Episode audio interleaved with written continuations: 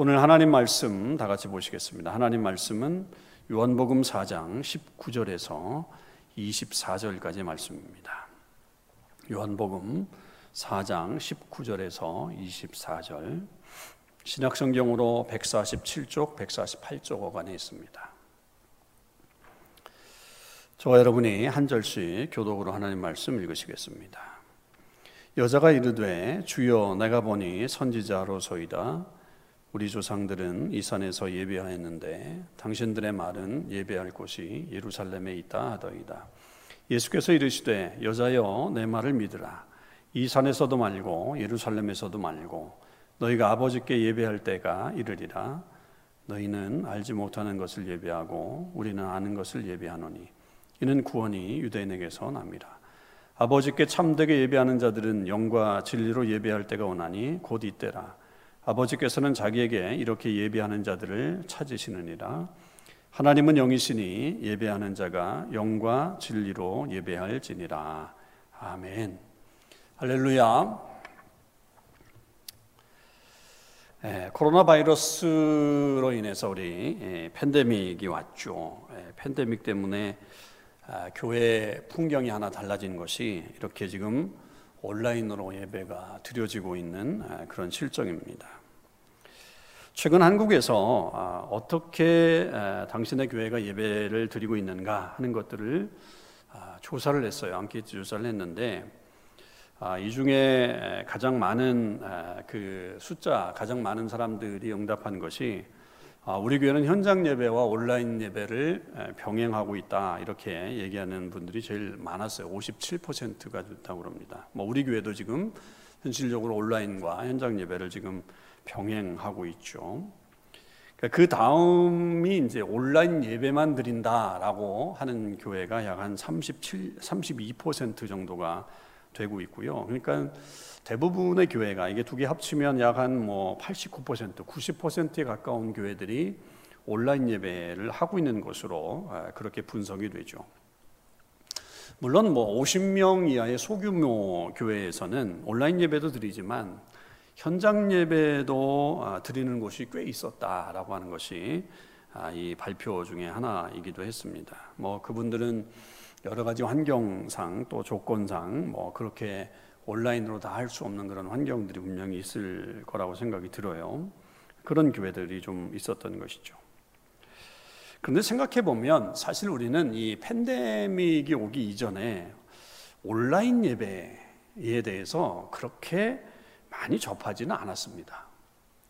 단지 아, 우리가 좀 접했다고 한다면 방송으로 좀 유명한 목사님들의 설교를 듣는 것, 뭐 저 목사님이 유명하다더라, 뭐 한국의 어떤 목사님이 참 설교 잘한다더라라고 하면 아, 온라인이나 유튜브를 통해서 그냥 그 목사님의 설교를 듣는 것이 대부분이었죠. 그러니까 심지어는 아, 우리의 생각 속에는 온라인으로 예배를 드려, 아 그거는 좀 말이 안 되지 않나라고 하면서 조금 비난했던 적도 있었고요. 아 그렇게 드리는 건 예배가 아니지. 예배는 예배당에 가서 드리는 게 예배지라고 하면서 우리가 그런 생각을 사실은 하고 지내왔었어요. 그런데 특별히 이 감염이 되는 전염병인 이 코로나 바이러스로 인해서 불가피하게 온라인 예배를 드리면서 아, 우리의 인식이 상당히 많이 바뀌게 된 것입니다. 그러니까 온라인 예배에 대해서 많은 분들이 이제는 열린 마음을 가지게 되었고 또 참여하고 심지어는 이제는 온라인 예배를 더 선호하는 그런 경향까지 나타난 분들이 꽤 많이 있게 됐습니다. 물론 여전히 이 온라인 예배에 대해서 아, 반대하면서 온라인 예배는 진정한 예배가 아니다. 함께 모여드리는, 함께 모여서 예배드리는 이 대면 예배, 현장 예배가 진짜 예배니까 그거를 드려야 된다라고 아주 강하게 얘기하는 신학자들도 있고 또 목회자들도 있습니다. 그리고 그러다 보니까 어떤 경우는 그렇게 정부가 정책으로 이 대면 예배를 금지하는 것을 마치 종교 탄압이라고 이야기를 해가면서 고집스럽게 대면 예배를 드리려고 하는 분들도 생기게 되었죠.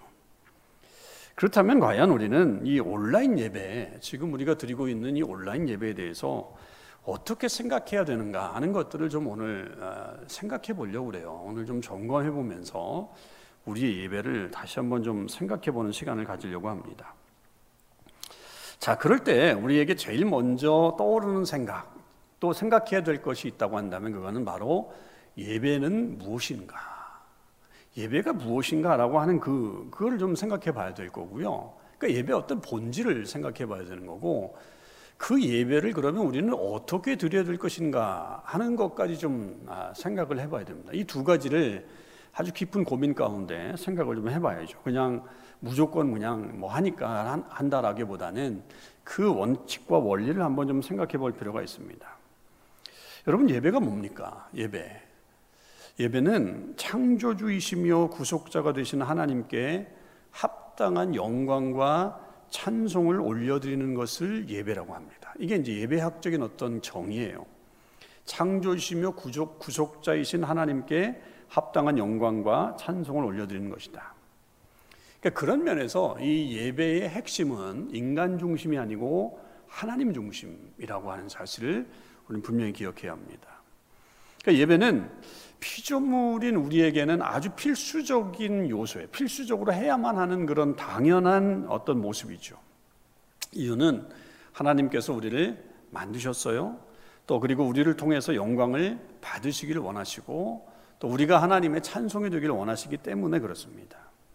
그래서 먼저 예배는 하나님의 은혜를 깨닫고 그 은혜를 깨닫고 그 하나님께 감사와 사랑을 표현하는 것이다. 그래서 나아가서 그 표현할 뿐만 아니라 하나님께 내가 앞으로 어떻게 살겠습니다라고 하는 헌신까지도 고백하는 것이 예배의 내용이다. 그리고 그것이 예배다 하는 것을 우리가 먼저 알아야 합니다. 그 예배는 굉장히 중요하죠. 예배는 아주 거룩한 행위입니다. 그래서 예배는 잘 드려야 돼요. 아주 잘 드려야 됩니다. 만약에 예배를 잘못 드리면 거기에서 오는 우리에게 오는 여러 가지 불이익들이나 아니면 우리의 삶의 어떤 연약함들이 많이 드러나게 됩니다. 그래서 성경 내내 성경 뭐 창세기에서부터 마지막 요한계시록까지 이 예배에 대해서 매우 강조하고요. 그 예배를 강조하면서 또한 동시에 강조하고 있는 것이 예식입니다. 예식. 그러니까 그 예배 드리는 행위에 대해서도 굉장히 중요하게 말하고 있는 것이죠. 그래서 구약 성경을 보면 이 예식이 굉장히 까다로워요. 그래서 함부로 뭐 모든 사람들이 드릴 수 있는 것이 아니고 제사장이라고 하는 제도가 생겼고 그 제사장이 대신해서 예배를 드리게 그 제사를 드리게 했고 또 하여튼 그 제사장 중심으로 레위인 중심으로 예배가 드려지게 되는 어떤 그런 아주 강한 예식을 갖게 되었죠. 그런데 점점 이 시간이 지나면서 이 예식의 이 예배의 본질에 대한 어떤 깊은 더 성찰과 하나님의 말씀들이 우리에게 주어집니다. 그건 뭐냐면 예식보다는 그 마음이 훨씬 더 중요하다.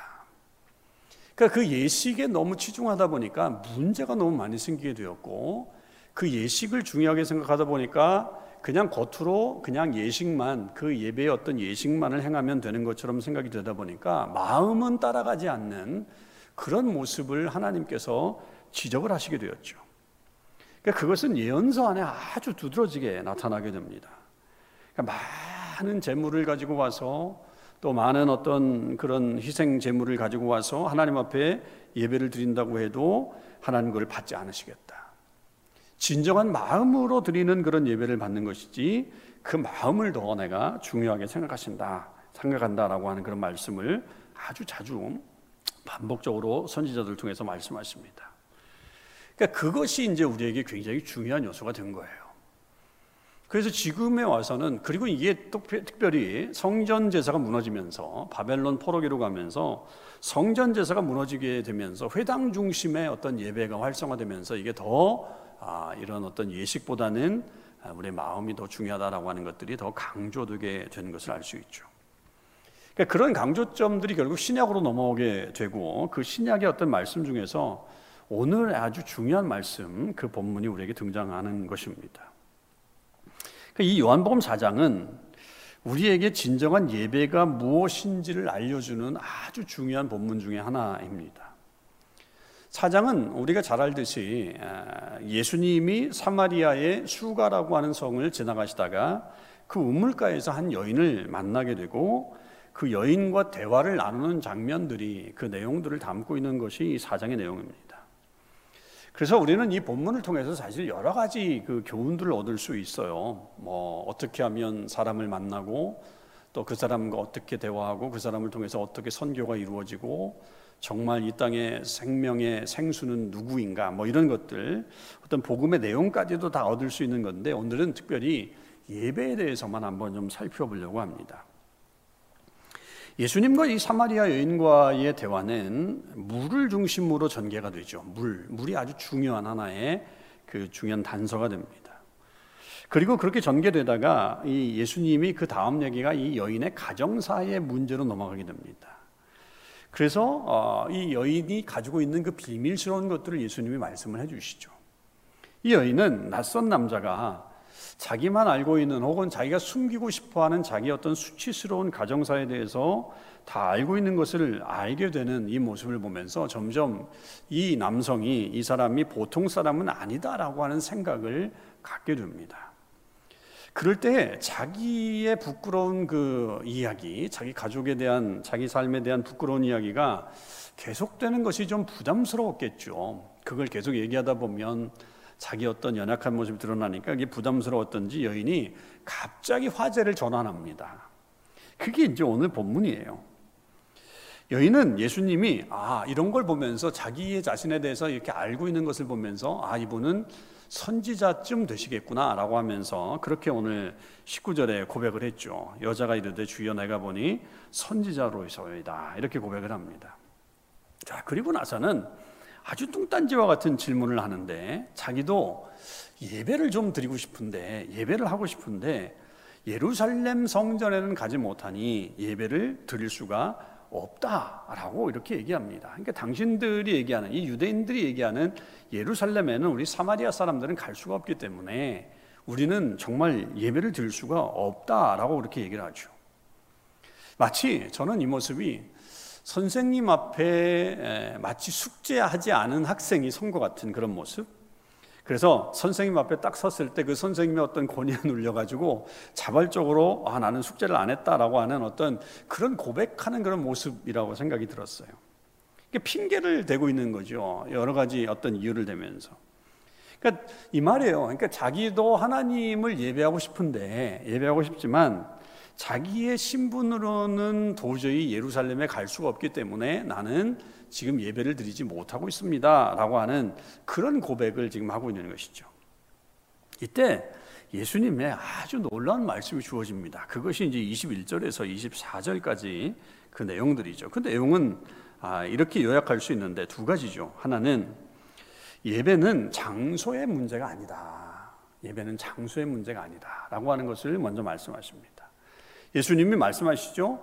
이 산에서도 말고 예루살렘에서도 말고 너희가 하나님께 아버지께 예배할 때가 이를 것이다 라고 하는 그런 말씀하십니다.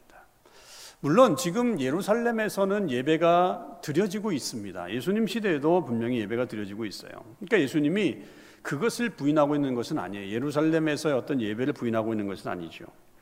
그러나 이 말씀은 뭐냐면 형편상 형편상 예배를 아, 그 자리에 가서 드릴 수 없는 그런 위치에 있다고 한다면 장소가 뭐가 중요하겠느냐 이 말이죠. 장소가 뭐가 중요하겠느냐. 그러니까 반대로 얘기하면 사실은 이 여인에게 예수님은 지금 너 너무 핑계를 많이 대고 있는데 핑계 될게 없다. 여기서도 예배 드려도 된다라고 하면서 예배 드리는 것에 대해서 예루살렘에 가지 못하는 것이 무슨 면제부 같은 것이 된다라고 그렇게 아, 생각하지 말아라. 그것 때문에 네가 지금 뭐 어느 정도는 뭐 부담감은 있지만 아 뭐 예루살렘에 못 가는 내 처지라고 한다면 뭐 그래도 되지 않겠는가라고 하는 어떤 그런 마음을 품어서는 안 된다라고 하는 것을 말씀하고 있는 거죠. 23절에서 분명 아, 하나님은 예배하는 자들을 찾으신다. 이렇게 말씀하시잖아요. 예배하는 자들 찾으신다라고 하는 것은 뭐냐면 지금 바로 이때 이 장소에서 예배를 드릴 때 그것을 우리가 하나님께서 원하시는 것이다라고 하는 것을 말하는 거고 나는 어느 때에 꼭 어느 장소에 가서 예배를 드리겠다라고 하는 고집스럽게 그렇게 예배 드리는 것이 아니다라고 하는 거. 하나님은 지금이든 어느 곳이든 하나님을 예배하는 자를 찾고 계시다라고 분명히 말씀하시죠. 그러니까 이 예배 장소에 대해서 하나 예수님이 분명하게 예인에게 말씀하십니다. 그러면서 아주 중요한 말씀, 우리가 지금 온라인 예배를 드리면서 생각해 봐야 될 두 번째 말씀은 뭐냐면 그러면 우리는 어떻게 예배를 드려야 할 것인가 라고 하는 거죠. 24절이 아주 유명한 말씀이고 우리가 잘 아는 말씀입니다. 하나님은 영이시니 예배하는 자가 영과 진리로 예배할지니라. 이게 사실은 이 모든 것을 다 포함하고 있는 그런 예배 어떤 핵심적인 요소죠. 그러니까 하나님이 영이시다. 하나님이 영이시다. 이건 아주 대전제죠. 그리고 이 말씀은 하나님은 우리와 다른 분이시다라고 하는 그런 뜻이 분명히 있습니다만 이 영이라고 하는 개념 속에는 영은 어느 곳에나 있다. 무소부재하다. 하나님의 큰 특징 중에 하나죠. 무소부지하신 하나님. 그러니까 어느 곳에나 계신 그런 분이시다라고 하는 것을 대전제로 말합니다. 그렇다고 했을 때 그 영이신 하나님에게 우리는 어떻게 예배를 드려야 되냐면 영과 진리로 예배를 드려야 된다. 이거는 자세를 말하는 겁니다. 앞에는 장소를 얘기했다면 이거는 우리가 어떻게 예배를 드려야 되는 자세를 말하는 거죠. 그럼 여기서 말하는 이 영이라고 하는 거, 옛날엔 신령과 질, 진정으로 이렇게 얘기했잖아요. 그래서 그 옛날 성경에 신령과 진정으로 예배를 드린다 이 말은 마치 우리의 모습을 약간 이렇게 움츠려들게 만들고 뭔가 이렇게 아무것도 행동하지 못하게 하는 좀 거룩한 어떤 그런 모습을 얘기 생각하게 되는 좀 외형적인 어떤 우리의 예배 태도에 관한 그런 것들을 좀 보여주는 그런 내용들이었어요. 근데 원어는 분명히 얘기하는 게 영과 진리입니다. 영과 진리. 이게 이제 새로운 번역이고 우리가 다시 생각해야 될 그런 내용인데 영이라고 하는 건 뭐냐라고 한다면 결국 이 요한복음에서는 영은 성령님을 말합니다. 성령님을 말해요.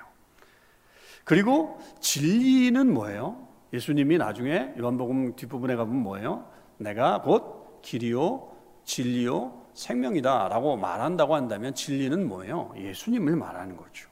그러니까 결국 영과 진리라고 하는 이 말 속에는 예수님과 성령님이라고 하는 그냥 이거예요. 그러니까 그 예수님과 성령님으로 예배를 해라라고 하는 그 말과 동일하다고 볼 수 있죠. 근데 여기서 이 영과 진리잖아요. 영과 진리. 영과 진리를 같은 동격으로 본다고 한다면 영, 즉 진리 이렇게 표현도 가능해요. 헬라어의 표현이 그것도 가능합니다. 그렇다고 한다면 결국 이것은 성령님으로 우리가 예배를 해야 된다. 이렇게 한마디로 표현할 수 있는 거예요. 그러니까 예수님의 대답은 결국 예배라고 하는 것은 예배라고 하는 것은 하나님은 영이신데 그 영이신 하나님께 예배할 때는 우리가 예수님이 보내신 성령 그 성령으로 말미암아 보혜사 성령으로 말미암아 그 예수님 안에서 보여지는 그 성령님으로 말미암아 성령님으로 예배를 해야 된다라고 하는 것으로 요약할 수 있는 거죠. 그러니까 우리의 예배는 영적인 예배, 성령님과 함께 드리는 예배다라고 하는 것을 특징 지우는 겁니다. 그 영으로 예배해야 되는 것이 굉장히 중요한 우리의 예배의 어떤 태도와 내용들이라고 하는 것을 분명히 말하죠. 장소는 어느 곳에서나 드릴 수 있고 그 안에서 드리는 우리의 예배의 태도는 성령님과 함께 예배를 드려야 된다라고 하는 거예요. 자, 이 영을 한번 생각해 보면 여러분, 영, 성령님을 생각해 보면 성령님은 어떤 분이세요? 자유, 치유하시는 분이시잖아요. 그죠? 치유의 영이시고 또 성령님은 화해의 영이시고 또 무엇보다도 성령님은 이 생명의 성령님 아니십니까? 그러니까 이 그게 바로 우리의 예배 어떤 자세라고 하는 거죠. 성령님을 따라서 우리가 생명을 살려내고 평화를 만들어가고 또 고통받는 이들과 함께 울어주고 함께 웃을 수 있으면 함께 웃어주고 그러니까 그렇게 함께 그들과 함께 살아가면서 그들의 어떤 생명을 살리는 그런 일들, 그런 일들이 우리의 예배를 통해서 일어나야 된다라고 하는 것을 말씀하고 있는 것이고, 진리로 예배한다라고 할 때는 결국 진리가 예수님이라고 한다면 그 예배 안에 예수님의 삶, 예수님의 말씀, 예수님의 인격, 그런 것들을 내가 따라가려고 하는 그 어떤 표현들, 그리고 그렇게 본받으려고 하는 어떤 그런 모습들이 포함되어 있어야 된다라고 하는 것이죠. 그러니까 내가 어떻게 해서든지 하나님의 뜻대로 한번 살아보겠다. 내가 그 하나님의 예배를 통해서 하나님의 뜻을 알고 그 뜻대로 내가 한번 살아봐야 되겠다라고 하는 그런 아주 중요한 요소들이 우리의 예배 안에 들어가 있어야 되고 그렇게 예배를 드려야 된다라고 하는 겁니다. 그런 면에서 보면 여러분 우리가 드리는 예배는 예, 온라인 예배가 예배입니까 아닙니까? 예배죠. 예배입니다. 그러니까 다른 형태의 물론 지금 예배로 다 되고 있고 정말 우리가 그렇게 예배를 드리지만 중요한 건 뭐냐면 다만 그 예배 시간에 예배를 드리는 그 시간에 정말 성령님과 함께 그 예배를 드리고 있는가 그리고 그 예배를 통해서 내가 하나님의 뜻대로 살려고 하는가, 주의 말씀대로 살려고 하는 그런 마음을 가지고서 드리고 있느냐가 훨씬 더 중요한 문제라고 하는 것입니다. 그러니까 온라인으로 우리가 예배를 드릴 때 여러분 이 마음을 잊어버려서는 안 돼요. 분명히 온라인 예배도 하나님께 드리는 예배라고 한다면 그 마음 속에 영과 진리로 예배를 드려야 된다라고 하는 것을 잊지 말고 예배를 드려야 된다라고 하는 사실입니다.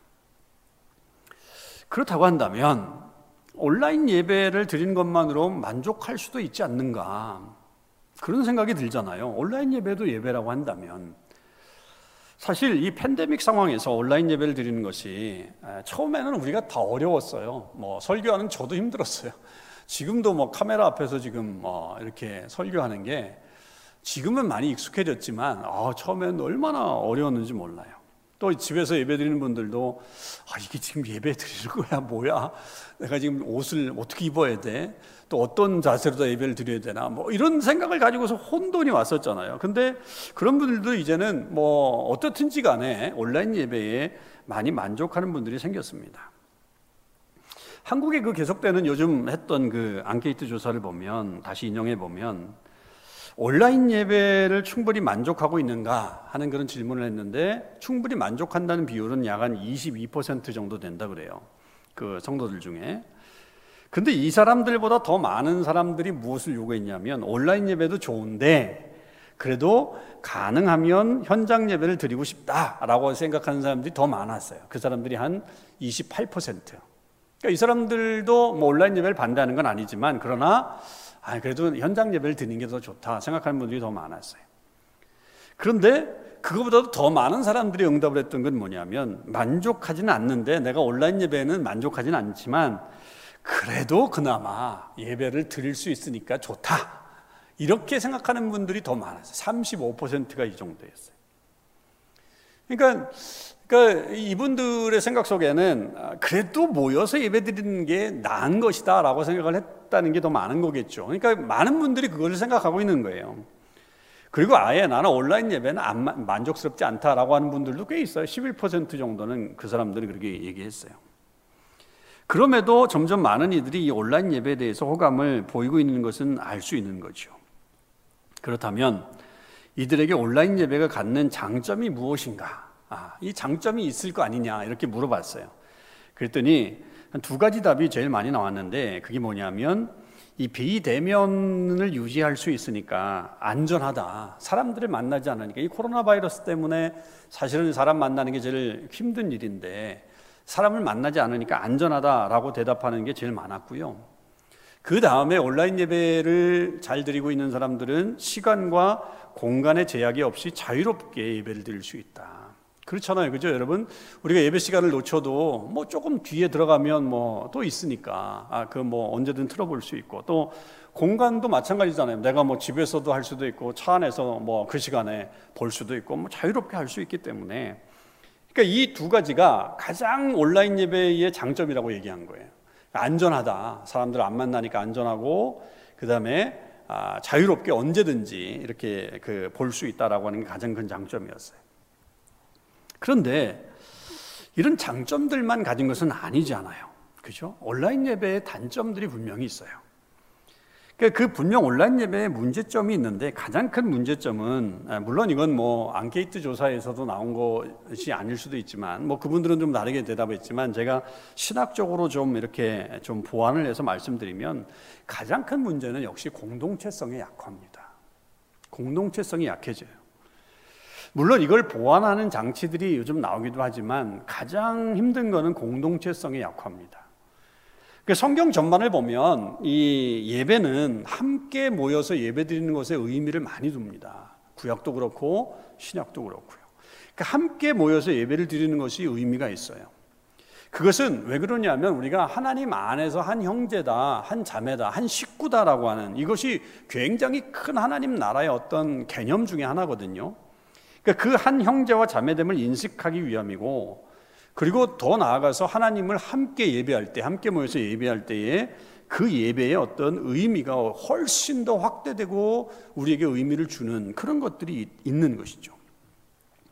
그래서 마지막 때가 될수록 우리가 모이기를 더 힘써라 라고 하는 이 사도의 가르침이 분명히 있고요.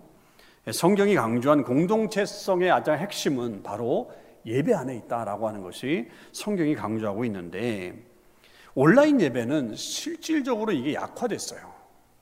아무리 뭐 요즘 뭐 좋은 어 이메일이 있고 또 카톡이 있고 또 전화를 한다고 해도 옛날에 만나는 것만큼의 어떤 효과는 분명히 없습니다. 그래서 우리가 현장 예배 이렇게 나와서 예배 드리면 끝나고 나서 이렇게 교제할 때 얼마나 그 기쁨이 있는지 몰라요. 그 짧은 시간이지만 짧은 시간 얘기하고 돌아가는 거지만 그래도 그 얼굴 보는 것만으로 또 만나서 잠깐 얘기하는 것만으로도 굉장히 어떤 큰 우리 안에 기쁨과 또 어떤 충만함이 있다라고 하는 것을 우리는 느끼게 되죠. 그러니까 그만큼 공동체성이 중요한데 그게 많이 약화되는 거죠. 이게 온라인 예배의 어떤 단점입니다. 물론 이걸 극복하기 위해서 지금 뭐 여러 가지 방편들을 마련하고도 있습니다만 분명히 어려움이죠. 두 번째 큰 문제는 성례전을 거행할 수가 없어요. 여러분 이 성찬식이나 세례식은요 교회 안에서 그리고 이 예배 안에서 매우 중요한 요소입니다. 엄청나게 중요한 요소입니다. 기독교는 다른 예식은 다 빼버렸어도 이 성찬식과 세례 예식은 아주 중요하게 남겨져 있어요. 이게 교회 예식 안에 너무너무 중요한 거룩한 예식이기 때문에 그렇습니다. 그런데 온라인 예배를 드리면서 이걸 할 수가 없어요. 그죠? 우리가 성찬식 못했잖아요, 지금까지. 또 세례식도 지금 못하고 있습니다. 그러니까 그런 것 때문에 사실은 이 학자들 중에는 왜 온라인 예배가 아니다, 예배가 아니다라고 주장하는 거냐면 이것 때문에 가장 강해요. 공동체보다도 이 성례전을 못하기 때문에 이게, 이게 예배가 아니다, 이렇게 보는 거예요. 왜냐하면 사실은 모든 예배에 성례전이 있어야 되거든요. 성찬식이 사실은 그 중세시대 지나면서 그 어, 칼빈을 비롯해서 아주 중요한 종교교역자들도 성찬식을 아주 중요하게 생각했어요. 근데 지금 못해요. 근데 이것도 사실은 보완이 되고 있어요. 어느 교회들은 그 온라인 성찬식을 하기도 합니다. 저도 이게 사태가 길어지면 한번 좀 해보려고 생각을 하는데 각자의 자리에서 자기가 준비해서 목사의 어떤 말을 따라서 어, 성찬식을 하게 되는 그런 그 온라인 성찬식을 지금 하고 있는 교회들도 있습니다. 미국에는 있어요. 그러나 한계점들이 분명히 있죠.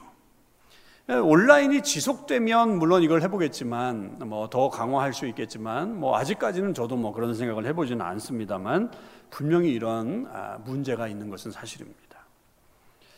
이것까지는 예배학적인 문제, 교회적인 어떤 문제였다면 그러나 이 온라인 예배가 주는 또 하나의 단점은 개인적인 문제도 있죠.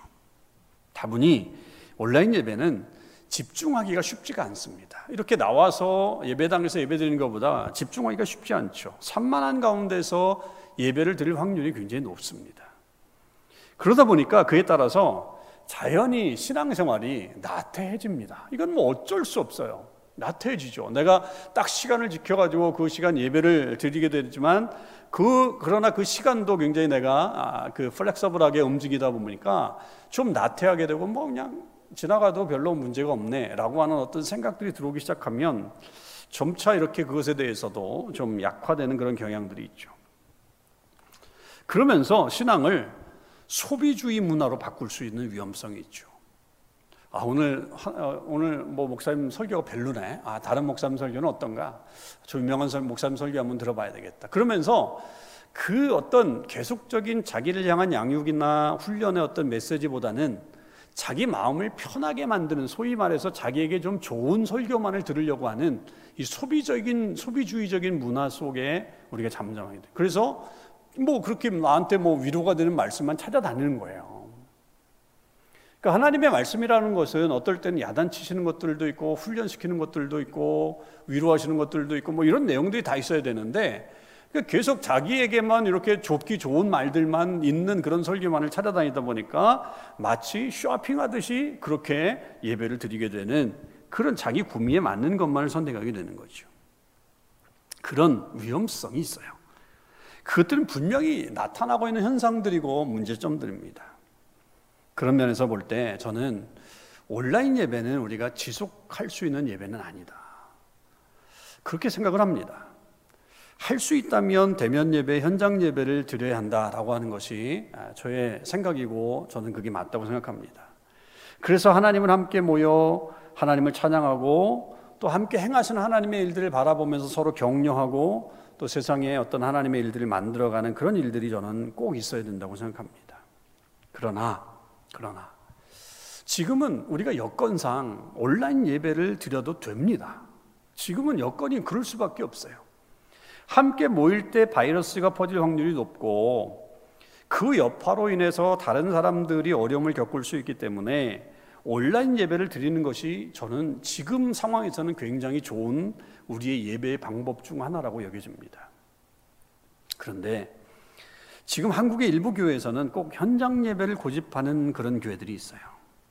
그리고 그것이 결국 어떻게 됐냐면 바이러스가 퍼지게 되는 온상이 되어서 이게 많은 우리 세상 사람들에게 지탄을 받고 있는 일들이 벌어졌습니다. 문제는 거기만 있는 게 아니라 그 사람들이 마치 정부가 자기들을 탄압하기 위해서 일부러 바이러스를 교회 안에 버티렸다든지 뭐 그런 거짓 이야기를 만들어내기도 하고 나아가서 이 검사를 안 받음으로 인해서 이 교인들이 검사를 안 받음으로 인해서 다른 사람들에게 자기도 모르는 사이에 이 바이러스를 퍼지게 하는 그런 위험적인 행동들을 하고 있다라고 하는 것이 이게 굉장히 큰 문제가 되는 겁니다. 이게 굉장히 큰 문제가 되고 지금 사회적으로 지탄을 받고 있어요. 그렇다면 여러분, 그들은 왜 모여야 됐는가? 왜 모일, 모이려고 하는가? 그것이 정말 하나님을 예배하기 위함이었던가? 아니면 자기들이 가지고 있는 어떤 신념이나 생각을 강화하고 정부에 반대하기 위함이었는가? 지금도 그 사람들은 뭐라고 얘기하냐면 자기들은 정치적인 모임이 아닌 종교적인 모임을 하고 있다라고 얘기하는 거예요. 그러면서 정부가 마치 교회를 탄압하고 있다 이렇게 말을 하면서 지금 많은 정부의 관계자들을 대통령을 포함해서 많은 정부 관계자들을 다 고소를 했어요. 다 고소했어요. 그것은 자기들을 종교라고 하는 미명하에 사실은 뭐예요? 정치 활동을 하는 것에 저는 불과하다고 생각하지 않습니다. 지금 그거는 종교적인 탄압의 문제가 아니라 사실은 정치적인 활동을 하고 있는 것이라고밖에 볼 수 없는 거예요. 여러분, 우리는 분명히 알아야 합니다. 우리가 모이려고 하는 이유는 뭡니까? 왜 모이려고 하는 겁니까? 물론, 하나님을 예배하기 위해서 모이는 거죠. 예배가 물론 영광스러운 하나님을 찬양하고 감사하면서 그분께 경배를 드리는 것입니다. 그것이 예배 본질이에요. 제가 말씀드린 본질이에요. 그런데 그 본질과 동일하게 하나님께서 우리에게 원하시는 게 요구하시는 게 있는데 그걸 잊어버려서는 안 됩니다. 그게 뭐냐? 바로 이 땅에 정의와 공의를 행하면서 평화를 외치고 전하는 일이 우리에게 주어져 있다라고 하는 거예요. 그리고 하나님은 심지어 그런 일들을 더 원하시는 것처럼 우리에게 말씀하시는 게 더 많아요. 예배 드리는 것도 중요하지만 이 땅의 정의와 평화와 공의를 외치는 그 일들이 훨씬 더 중요하다고 강조하는 본문들도 꽤 많다는 거예요. 그런 측면에서 여러분 우리는 우리가 모이는 것은 최종적인 목적이 모이는 것에 있어서는 안 됩니다. 모이는 것은 하나의 과정일 뿐입니다. 과정이에요. 무슨 과정이에요? 흩어지기 위한 과정이에요. 흩어지기 위한 과정. 결국 우리의 모임은 우리의 어떤 함께 모인다라고 하는 것은 모이기 위한 모임으로 끝나서는 안 되고 실은 흩어지기 위해서 모이는 모임이어야 한다. 흩어져서 뭐 하냐? 결국 흩어져서 세상 속으로 들어가서 하나님을 사랑하는 모습을 이웃들에게 보여주고 그 보여준 사랑으로 인해서 그들이 예수님을 믿게 되고 그들이 하나님 앞에 나와서 함께 예배드리고 함께 하나님 앞에 나아갈 수 있는 그 일을 감당하는 것 그것이 우리의 임무이고 우리의 사명인 것입니다. 사실 한국 교회가 그것을 가르쳐 주지 못했어요. 그것을 여태까지 가르쳐 주지 못했어요. 그동안은 우리는 모이기를 힘쓰라. 모이기에만 강조를 점을 뒀어요. 너무 그 모이는 것에 강조점을 뒀어요. 물론 아직 신앙이 좀 부족하거나 연약한 사람들이 있으면 모여서 함께 기도하고 말씀을 배우는 것들이 굉장히 필요하죠. 그런데 거기서만 끝나는 경우들이 너무 허다했어요. 너무 많았어요. 정작 많은 시간들을 우리가 세상 속에서 살아가고 있는데 많은 성도들이 그렇게 살아가고 있는데 그 세상에서는 어떻게 살아야 할 것인가에 대해서는 말해주지 않고 제대로 살게 하도록 말해주지 않고 그냥 교회 안에 모여라 모이기만을 강조하게끔 만드는 그런 일들만 해왔다라고 하는 거죠. 그러니까 그렇게 가르쳐주지 못하니까 세상에 나아가서는 하나님의 말씀대로 사는 게 아니라 세상의 법대로 살아가는 거예요. 어떻게 하면 더 영악하게 살 것인가? 어떻게 하면 우리가 더 지혜를 가지고서 세상 사람들보다 더 많이 얻고 많이 뭐 이렇게 충분하게 자기가 누리고 살 것인가를 고민하게 되는 그런 삶밖에 되지가 않는 거예요. 그러니까 세상이 안 변하는 거죠. 그러니까 세상이 안 변하는 거예요. 바꾸지가 않습니다. 여러분 지금 우리가 이 팬데믹 상황 속에서 온라인 예배를 드리면서 깨달을 건 뭐냐면 아, 하나님이 이것을 우리에게 실천하는 때를 주신 것 아닌가. 하나님이 우리를 이렇게 예배드리기 못하게 하시는 어떤 이유가 있을 거 아니에요. 모든 것이 하나님의 섭리 안에 있다고 한다면 단순히 우리를 여러분 징계하거나 뭐 이렇게 하는 차원이 아니라 아, 하나님이 함께 모이지 않고 세상 속에 들어가서 각자의 자리에서 하나님을 예배하면서 그 내가 만나는 사람들과 그, 그 만나는 사람들도 아주 극소수의 사람들일 텐데 그 사람들에게 결국 하나님의 사랑을 전하는 것이 지금 이 시간에 이 때에 우리에게 주어진 사명이라고 생각을 해야 합니다. 여러분 그것을 우리가 이제 실천해야 돼요. 너무 모이는 것에만 치중하면서 그것에만 우리의 초점을 두고 그렇게 살지 말고 하나님이 이 때를 그런 시간으로 만들어서 정말 우리가 이웃을 위해서 무엇을 할 것인가, 세상 속에서 어떻게 살 것인가를 고민하면서 살아야 하는 겁니다. 물론 이 모든 것이 잘 마무리되고 다시 자유롭게 모이는 때가 되면 우리가 함께 모여서 다 같이 모여서 예배하는 그날이 왔으면 좋겠어요. 저도 그 마음 간절합니다. 소망 가운데 그날을 기다립니다. 그러나 지금은 지금은 이 각자의 자리에서 예배를 통해 하나님을 만나고 하나님의 뜻을 알고 그리고 무엇보다도 하나님의 사랑을 세상에게 전해야 돼요. 이 어려운 때에 세상의 욕을 먹는 게 아니고 정말 그 세상에 칭찬을 들어가면서 세상 속에 빛으로 소금으로 살아가는 그런 역할들을 우리가 해나가야 됩니다. 여러분, 그것이 예배예요. 함께 모여서 뭐 찬양하고 경배하고 감사하는 그런 것도 분명 예배지만 그것만큼 소중한 것은 세상 속에 들어가 하나님의 이름을 알리고 그리스도의 사랑을 전하는 것이 우리의 진정한 예배의 또 다른 모습이라고 하는 것을 놓치지 마시기 바랍니다. 온라인 예배를 통해서 여러분 그런 은혜를 꼭 경험하시길 바라고 또 우리의 삶의 현장 특히 가정 아니에요 가정 가정에서부터 또 내가 만나는 사람들에게 이르기까지 그렇게 하나님의 사랑을 잘 나누면서 이 시간을 승리하며 살아가는 저와 여러분의 삶이 되시기를 주님의 이름으로 축원합니다. 기도하시겠습니다. 하나님 감사합니다. 오늘 이 귀한 시간 저희들이 지금 한참 고민하고 있는 온라인 예배에 대해서 다시 한번 생각해 보게 됩니다. 온라인 예배를 드릴 수밖에 없는 지금의 현장 아버지 하나님께서 다 아시고 계시고 그 온라인 예배를 드리는 성도들의 마음도 받아주시고 또 아실 줄 믿습니다. 각자의 자리에서 예배 드리는 성도들에게 하나님의 크신 은혜를 베풀어 주시고 장소의 문제를 중요하게 여기며 회피하려고 했던 거리석은 여인을 깨닫게 하신 것처럼 우리들도 장소에 연연하지 않게 하시되 우리 예배의 본질을 놓치지 않고 영과 진리로 하나님 앞에 온전히 예배드리는 저희들이 될 수 있도록 도와주시옵소서.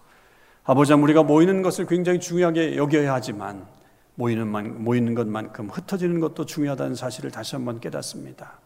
아버지 하나님, 모이기에만 급급해서 사람들에게 어려움을 주는 안타까운 현상들이 일어나고 있는 지금 이때, 아버지 그런 어리석음을 범하는 하나님의 백성들이 되지 않게 하시고, 우리의 각자의 자리에서 흩어져서 그들에게 사랑을 나누고 공의를 나누고 정의를 실천해서 하나님의 역사를 그들 가운데 펼쳐서 그들 모두가 이 어려운 때를 잘 이겨나가고 마침내 하나님께로 돌아와 주님 앞에 영광된 찬송을 드릴 수 있는 그날이 올 수 있도록 역사하여 주시옵소서. 저희들 같이 아버지 저희들에게 정말 비둘기 같이 순결하고 뱀같이 지혜로운 지혜를 허락하여 주셔서 아버지 이 땅 가운데 하나님의 은혜를 잘 선포하며 살아가는 주의 백성들 되게 하시고 하나님께서 찾으시는 참 예배자로 서게 하여 주시옵소서. 감사드리며 예수님의 이름으로 기도하옵나이다. 아멘.